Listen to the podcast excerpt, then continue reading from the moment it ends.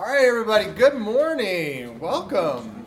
You are in um, spirituality in the Marvel Cinematic Universe. So I'm guessing either you like Marvel movies and you want to watch some clips this morning, or you have grandkids who do and you want to understand what they're doing. So, uh, awesome, awesome. I'm really glad you guys are um, are with me today.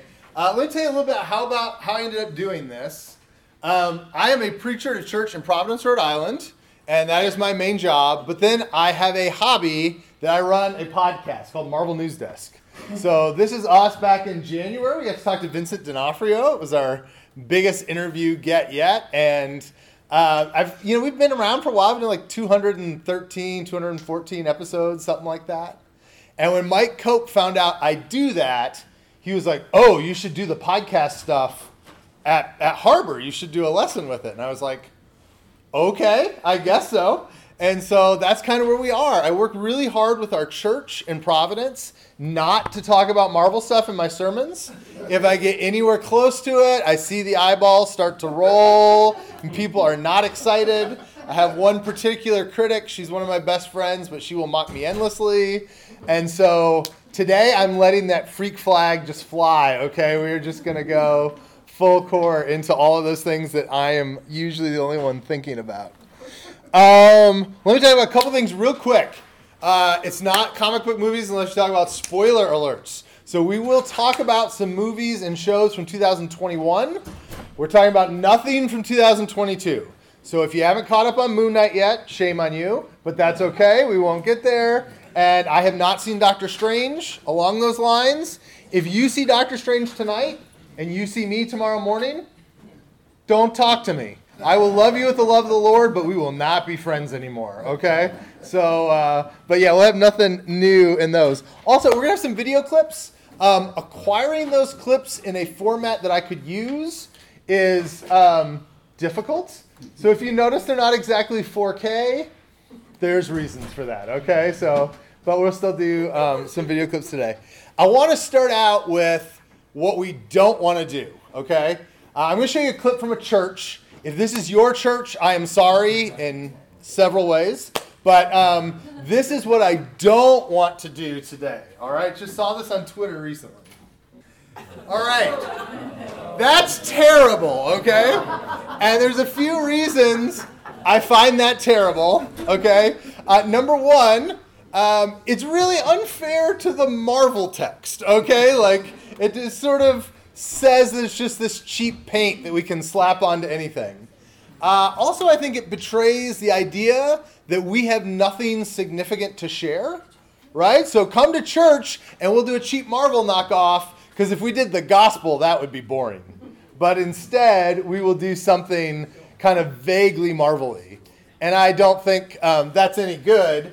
It's also just um, it's just a bad replica, right? It's like a bad Halloween costume or a bad candy bar. People just can see that it's kind of gross and it doesn't look the right way. Uh, there's also all sorts of things that you bring in with it. Um, we're going to talk about Marvel and the devil in a minute, but uh, Loki is a bad example. He's super attractive. Everyone loves him. He has his own TV show. Like, Loki is universally adored. So why in the world would you want the devil to be this character, right? There's all sorts of missteps. And most importantly, let's leave Chumbawamba alone, right? They gave us a great song from 1997 that we don't need to bring back from the grave. Allow them to rest in peace. I assume some of them may be dead at this point. I don't know. I haven't looked that up. Um, but this is what I don't want to do because to me, this is oh, it's a registration window. They really want me to jump on the Wi-Fi. Um, the problem with this, I think, is that what we're doing is that we're really not taking the text seriously either way, right? We're doing a really cheap version of both. And that's not what I want to do this morning. My hope is that today we can look at the sort of text of these movies and what's happening at Marvel Studios, you know, just down the street here um, over at Burbank. What are they trying to do? What is the message that they're sharing? And how does that interact with our worldview as Christians? Uh, or the many worldviews that we have as Christians? What are the things that we think that maybe work? And we only do that by taking the movie seriously and by taking our faith seriously. And if you do either kind of in a cheap way, it's uh, it's not particularly helpful um, to either. And so that's what we're going. Um, so we're going to try to do today. We're going to look at some Marvel movie clips. We're going to talk about what those texts are saying about the world, and we're going to go from there. I think it's important because I do believe that comic book movies have an outsized impact on our secular world's understanding of ethics and morals. That may sound unusual to you. I mean, it's kids' movies. But the reality is that we do live in a pluralistic world. Like Christians have been hand wringing for a long time now, right? Postmodernism is coming. Nothing is good. Nothing is bad. Everything is just a matter of gray. Nobody says what's right or what's wrong. And comic book movies are still the one place in our world. You can't go to Washington, D.C. and say anything's really right or wrong or tick people off. But if you say it in a comic book movie, people are like, yeah, there's good guys, there's bad guys. It is popular moral philosophy being shared. And I think it's worth it when you look at the expanse of these movies and the box office and their popularity. It is shaping particularly secular kids' imaginations. How their moral imagination works is often shaped by these stories.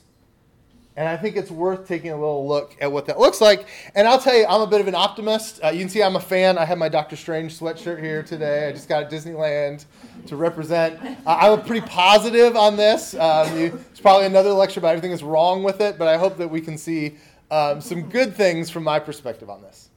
So let's start with our movies. And we're talking a little bit about Spider Man, everybody's favorite. Uh, Spider Man No Way Home, you all saw it. Statistically, that must be true given how much money it made, right? Uh, SNL said President Biden just stopped seeing Spider Man, right? Like, that's why COVID rose. It's because everybody was seeing Spider Man. Um, super popular movie. And in this movie, Spider Man is faced with all these villains from other universes. And it's fun for the audience because those villains are from previous movies. So there's about about 20 years of Spider-Man movies now, and the current Spider-Man, Tom Holland, is faced with all these villains. And what we're going to watch today is he interacts with one of these villains and his dear Aunt May. And then we'll talk a little bit about and then a further scene where that kind of blows up in his face. And what's really interesting here, what I want you to look at is in the story, he's trying to send these folks back to their universe. But then he finds out that if he does so, they all may die because it seems that they were taken from the moment of their death. And he starts to become conflicted. So we'll do a clip and we'll talk about it a little. So, one of the really fascinating things that happens in this movie is that the villains are reimagined. Often in our stories, whether it's Disney or comic book movies, villains are an evil to be vanquished, to be killed, to be destroyed, right? Whether, you know, Gaston falling off the cliff or Maleficent getting falling off a cliff, I think, or Snow White's evil stepmother falling off a cliff, right? Like you can always fall off a cliff in Disney. There's no blood. It's a great way to kill the bad guys, right? But often this is the way we deal with things. What's really interesting is this movie, in a way, is a criticism of the five that came before this series. Because they're saying whenever we deal with bad guys, we just kill them. And Aunt May says, no, that's not how you deal with your enemies. These people aren't bad people, these people are sick people. These people need help. Mm-hmm. These are people that have psychiatric issues and all sorts of stuff. They've, you know, They've also been attacked by chemical weird stuff in a lab somewhere, right? I mean, like, or bitten by a, uh, you know, a, a, lizard or something. You know, like, there's all this weird stuff. I know he's not bit by a lizard, but there's all this weird stuff, right? And this idea of Norman should be sympathized with and should be cared for and should be taken care of and should be rehabilitated, not punished and killed. It's a fascinating and sort of beautiful message, right? In a world where that's not so popular. Right? I see on social media all the time people are like, what's the only good thing to do to a Nazi? Punch him. Right? Like, or uh, how do you fix a bad guy with a gun? A good guy with a gun. We live in a world that is full of retributive violence. And Spider Man says, that's not the way to go. And to teach a generation of kids, if you have an enemy, empathizing with them, loving them, trying to rehabilitate them, that is the way to treat your enemies. It is not to try to just expunge them. It's a fascinating moral stance to take, particularly because it flies in the face of a lot of comic book movies, right? Um, and and the, the, the text of this movie is they're even criticizing what's come before. But it's not just a one off. Uh, I'm going to do a little clip here from Falcon and the Winter Soldier, it's a TV show that came out last year on Disney Plus. And this is an interesting movie beca- or show because it follows the legacy of Captain America. And if there is any hero who is known as a killer, it's Captain America. You don't think about it this way, but he's a soldier. He fights in World War II. His origin is that he goes into Germany and he just kills the bad guys. And so this the show is about Cap's legacy and his friends and his coworkers and how they pick up that legacy and what it says about the United States of America and how we deal with our enemies. And so there's a scene here, there's going to be this terrorist lady who's kind of trying to reshape the world in her image. And Sam, who was Cap's uh, partner, is going to try to talk her down instead of escalating the violence. Uh, what we see there, what's throughout the narrative of that show, is a conversation about de-escalation and nonviolence and what's the way to go forward.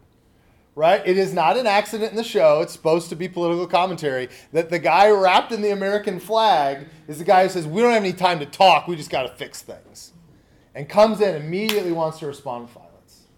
Sam treats her with empathy and kindness. I understand where you're coming from. You got to understand that what you're doing is not making the world any better. Again, this is a Captain America show. Captain America has shot a lot of people. And so to have a show that goes, if you're killing them, you're not making the world a better place, you're just making it different. That's a very surprising, subversive narrative in a Captain America story.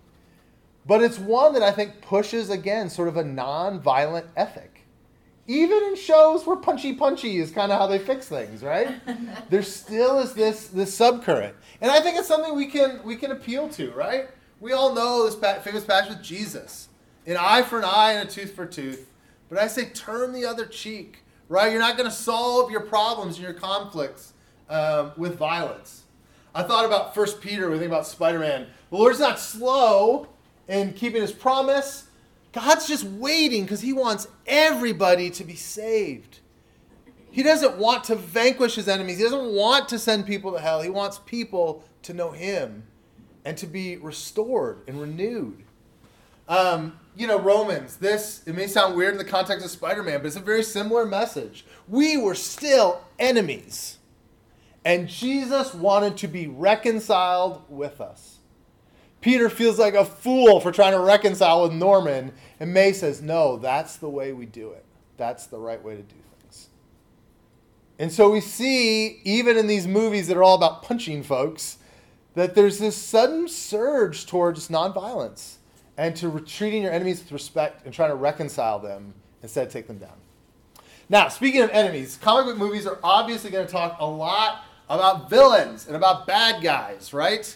Um, and so it's interesting to me how do they describe evil? What does evil look like in a comic book world? And I think it's kind of interesting. I want to spend a little time with Captain Marvel. I know a lot of people don't love it. Uh, it's my wife's favorite. It's part of the reason this segment's here. Um, and Carol is an Air Force pilot. She gets in an accident, gets superpowers, and then also gets amnesia. And so she is used by this warmongering uh, planet as sort of their weapon because she doesn't know who she is and where she comes from. So I think there's two really interesting things about the depiction of evil in this movie. And it's that there's two different things that evil do. There's kind of two ends of the spectrum. On the one end, there is a very personal version of evil. The version that says, you're not good enough right? It's uh, obviously for this movie, there's a lot here about female empowerment, and the way women are sort of mistreated in the workplace, treated like they're incapable, they're too emotional, you can't be trusted. But I want to just kind of pull out that lens. I think that's all interesting, but pull it out a little more to this way that evil, particularly in Scripture, is seen as being accusatory of human beings. You're not worth it. You're not good enough. You're not capable. Right? When Satan comes to Jesus, what does he say? If you are the Son of God. Little seeds of doubt. The book of Revelation talks about Satan as one who accuses the people of God day and night. All these little things. You're not good enough. You're not capable. You're broken. You're ruined. It's as if Satan's job has always been to lift up the fallenness of humanity, right? That's what they say. We made you. And she has all those images of when she falls and hits the ground. And Satan tries to define humanity by when they fall. God defines humanity by who they can be when they get back up. Mm. And that's very much what's at play here. The Carol is being told, You're not good enough. You're too little. You're too insignificant. You don't matter. And she says, No, it's, that's not true. That's not who I am. I am capable. And I don't have to prove it to you anymore. And so we see something similar in Zechariah, right? Where Zechariah shows Satan and he has this role of, of, of criticizing um, Joshua the high priest here. And God says, You don't get it. He was a burning stick that I snatched out of the fire. You cannot sit here and make these accusations and this belittlement of him be the way that we're going to define him. And what's interesting then is on the flip side, evil is described in this film as this big corporate thing, right? It's this this military state that is trying to oppress other people and trying to use Carol as their foot soldier. And there's times in scripture where we see that. Paul talks about how while we don't fight against flesh and blood, that evil is represented in, in, in, the authorities, the powers of the dark world, spiritual forces, that there's this stuff around us. There's this big evil world that we contend with. Uh, I think about Psalms, about how the nations conspire against the Messiah, the kings of the earth. That evil is that little thing that makes you feel like you're worthless in your mind, but it's also the big thing that tries to build empires and tries to fight wars. And what this movie does really well is it connects those two. How do you give the raw natural resources for the war machine? It's by telling people they're insignificant and they don't matter. Or that other people are insignificant and they can just be run over and bombed and destroyed. That belittlement of the individual and the sort of war machine on the other end, those two things fit together. You do both. That is what the Kree are doing to Carol. You don't matter. You're insignificant. You're not important. Oh, but we'll take you on our side to fight our war. And evil sometimes does that. We often make our worst mistakes when we feel terrible. We do the worst things that hurt the most people because we're trying to prove ourselves and we're trying to feel loved and we're trying to feel important. We're trying to fill holes inside. And to me, this is a great depiction of evil. You want a Satan, it's Yon-Rogg. Okay, now Yon-Rogg is not like a household name like Loki, right? So it doesn't work for the play. But there's a great description. Just a constant ripping down. You're not good enough. You're not capable. Accusation, accusation, accusation. And I think it's a fascinating, great portrayal um, of evil. All right, we have. Uh, oh, it's also, I don't think, a mistake that this happens. I just want to mention this quickly. If you don't know, these are some of our creators of these comic book characters. We got Jack Kirby here on the left, Stan Lee in the middle, and then over there there's Joe Simon. Joe Simon made Captain America. Um, these men all have a really similar history. They are all first generation Americans from Jewish European families. It is not a mistake that these stories at Marvel are about the oppressed who rise up to say, no, I'm valuable, I'm worthy, I'm important. These men, fortunately, families left Europe before Nazis, the Nazis came to power. But all Marvel comics are written in a bit of that shadow of what happens when we belittle somebody and treat them as if there's nothing. What happens when we say that a group of people isn't valuable and isn't worthy? The evil that comes from that. It is no mistake that it is all Jewish men who are writing these stories because they saw what happened to their brothers and sisters in Germany. That's always there, and it's still a big part of those narratives we're being told. All right, my favorite to talk about on this subject is Doctor Strange. I left it to the last because I talked too long if I didn't get into it. Um, we're going to see a clip, and there's going to be five entities you need to know. I know some of you are like, oh, I'm starting to drag behind Caleb. So here they are. Number one, this is the ancient one. She is the spiritual guru, okay? Number two, we have Doctor Strange. In this movie, he is the novice who's sort of experiencing this new world. Number three is Kaecilius. He is the apostate. He is the follower who has gone uh, astray. Uh, then we have Mordo, number four. Mordo is the faithful disciple. He is still following the Ancient One and kind of helping her teach Doctor Strange. And then Dormammu is just evil incarnate, okay? Uh, you won't see all these characters, but their names will be talked about. What's really interesting in Doctor Strange, it's all about the world of magic and mysticism and wizards and all that stuff. And the movie, they set up very clearly early on that there is good magic and there is bad magic. And good people do the good magic, and bad people do the bad magic. And there's no crossing of those lines until they start to get a little more data that starts to shake their worldview. So, uh, Doctor Strange is directed by a guy named Scott Derrickson. Uh, Scott actually lives here in Malibu, so someday it's like my secret dream to get him here somehow. Uh, but Scott grew up in a fundamentalist Baptist house. He was a Christian guy. Still calls it. Uh, still, I think would consider himself a Christian today. Last I checked, but also is very critical of the modern church.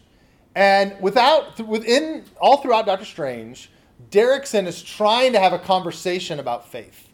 It is a story about conversion. It is a story about a man who is selfish and self-absorbed and only worried about himself, who's learning that message. Right? It's not about you. But very interesting to me. I could talk, I could go on lots of tangents, okay? And we don't have time for those tangents. But the one I find really interesting here is the way he displays religious faith. In Doctor Strange, there are all the different types of faith we'd expect. There are the libertines, right? The bad guys are the ones who just do whatever they want. There's no rules. Doesn't matter, evil stuff, bad stuff, I don't care. I'm going to get into whatever I want to get into. And that's sort of one path. And they're the bad guys of the movie. Then Mordo is, he's in between, but he is the fundamentalist.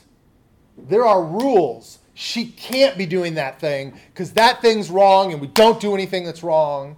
Strange says, Mordo is not going to understand what you're doing. She goes, Yeah, but that's because he's so rigid. He can't flex. He can't, he's, he's so stiff. He has no way to see beyond himself. It is no mistake that our fundamentalist is the one who is willing to kill at the, the, the, the, the tip of a hat. Because he has right and he has wrong. And if you are wrong, uh, it is okay for me to kill you if I have to to stop you. It is Derek describing religious fundamentalism in all sorts of forms all over the world. When you're so inflexible that there is a right and there's a wrong, and you'll justify anything in order to do the thing that you think is right. Meanwhile, they had this interesting conversation. She goes, I don't like that I use the dark magic stuff, but I have only done it when I have to for people. And it is interesting that this is her ethic. When do I break the rules or not break the rules? When it brings an end to human suffering, when it saves human lives. And for me, it, it reminds me a lot of Jesus talking with the Pharisees. You're picking grain on the Sabbath, it's against the rules.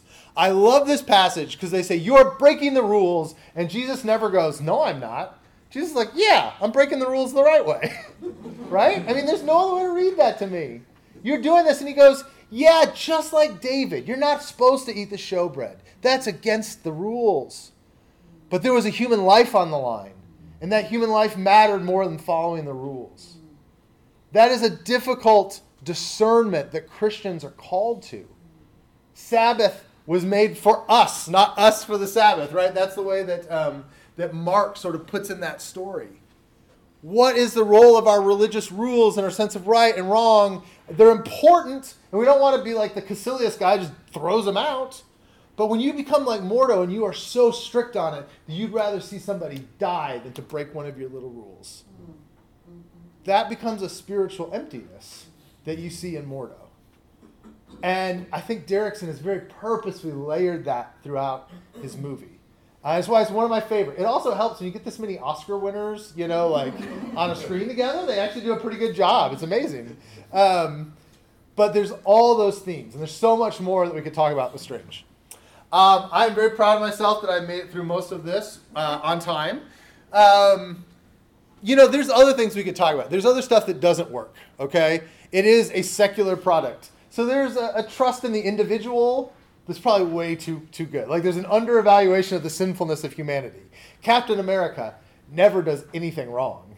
And I just don't know any people like that. You know, like uh, the world's a little too dualistic. Uh, there are other gods, there are idols running around, right? The famous scene where Captain America meets the, the god of thunder, and he's like, "Where I come from, there's only one God." You know, like there obviously there are things that aren't congruous with our worldview. Um, but I think that I think if our kids can pick up some of this stuff, the nonviolent stuff, the, the anti-extremist message. I was almost every one of these clips had something about nonviolence in it. Isn't that amazing to like see that that's what's going out a billion dollars at a time into our movie world? It gives me some hope. Um, and I find for us, like, I find with our kids that a lot of what we try to teach them, um, you know, the gospel comes first. But you know, I can take this stuff and sort of say, yeah, it's like Spider-Man. You don't kill your, your enemies, you know. Um, and it, it just it gets me excited that that stuff's out there. We are really close to time. Um, does anybody have any particular question that came up? Do you like me to cover? Yeah. Uh, I just, uh, I love uh, your approach, and I've uh, preached several times on the comparison between Daredevil and the Punisher. Oh yeah.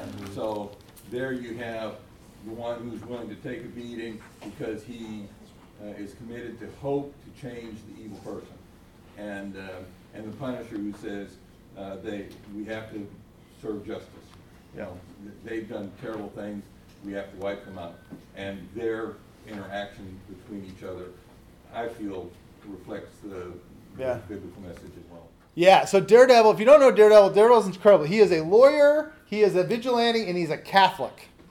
And so at any given moment, and those are his big three things. At any given moment, he is asking what is legal, what is righteous, and what is uh, you know fair or good. And sometimes they don't line up. Like this isn't the legal thing to do, but it's the righteous thing to do. And that's the world we live in. So Daredevil is great for those those complex things. Any other questions? I probably could take one if anybody had one. Any thoughts? All right. It's nine. It is ten nine forty five, and I have finished on time. I did not think that was going to happen. All right. Thank you guys. Really appreciate it.